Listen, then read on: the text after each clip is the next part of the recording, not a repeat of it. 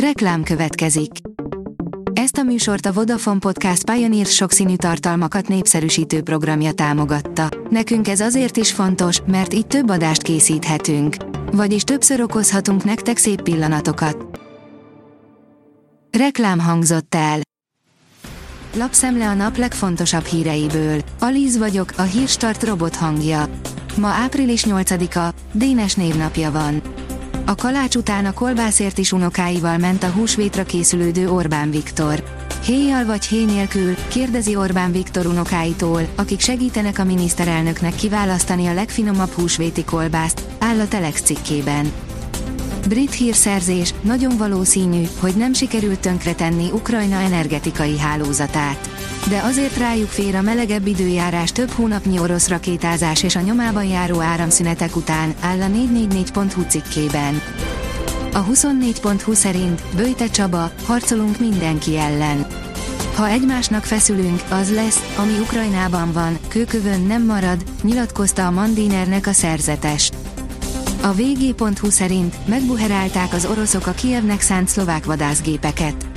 A szlovák védelmi miniszter szerint a Sliac légitámaszponton dolgozó orosz technikusok megpiszkálták az Ukrajnának szánt MiG-29-esek fegyverrendszereit.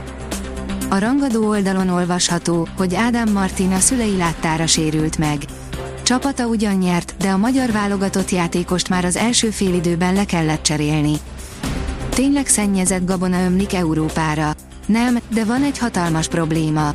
Az orosz-ukrán háború kezdete óta eddig egyetlen dologban sikerült megállapodnia a feleknek, kötöttek egy egyezményt, amely biztosítja, hogy Ukrajna fekete-tengeri kikötőiből gabonát lehessen exportálni a világpiacokra. Ezen egyezményt azonban időről időre meg kell hosszabbítani, legutóbb március közepén került erre sor, írja a portfólió. Amerikai fegyverek végeztek civilekkel a Donetszki régióban. Elképesztő pusztítást végeztek az ukránok külföldről szerzett rakétái, az orosz ellenőrzés alatt álló Donetszki régióban. Miután egy járműtelepet ostromoltak, a belvárosban sorozatvető támadással folytatták a civilek gyilkolását, áll a Hír TV cikkében. Akár 400 ezerbe is fájhat egy gumicsere. Kiméletlen áremelkedés sújtja az autósokat az újabb roncsoknál, de akkor is, ha a szokásos, téli-nyári kerékcserékről van szó, áll a vezes cikkében. A Noise írja, ezt teszi valójában az izületekkel a rendszeres újropogtatás. Ha te is szoktad ropogtatni az ujjaidat, már biztosan rengetegszer hallottad, hogy hogyan teszed vele tönkre az izületeidet. A szakértők azonban most elmagyarázták, hogy mi történik ilyenkor valójában. Az EU félreérthetetlen szavakat intézett Izraelhez és a palesztinokhoz. Elítélte az Izrael és a palesztinok közötti erőszak fokozatos kiterjesztését, egyben minden felet önmérsékletre és nyugalomra szólított fel a folyamatban lévő vallási ünnepek idejére szombaton Joseph Bárel, az Európai Unió külügyi és biztonságpolitikai főképviselője, áll az Infostart cikkében. Az Agroinform oldalon olvasható, hogy hét ország borai versenyeznek a 9. portugízer világbajnokságon. Portugízer nemzetközi fajtakóstoló is lesz, ahol 24 standon több mint 30 pincészet mintegy 70 bora várja az érdeklődőket. Igazi futballpornó a román másodosztályból.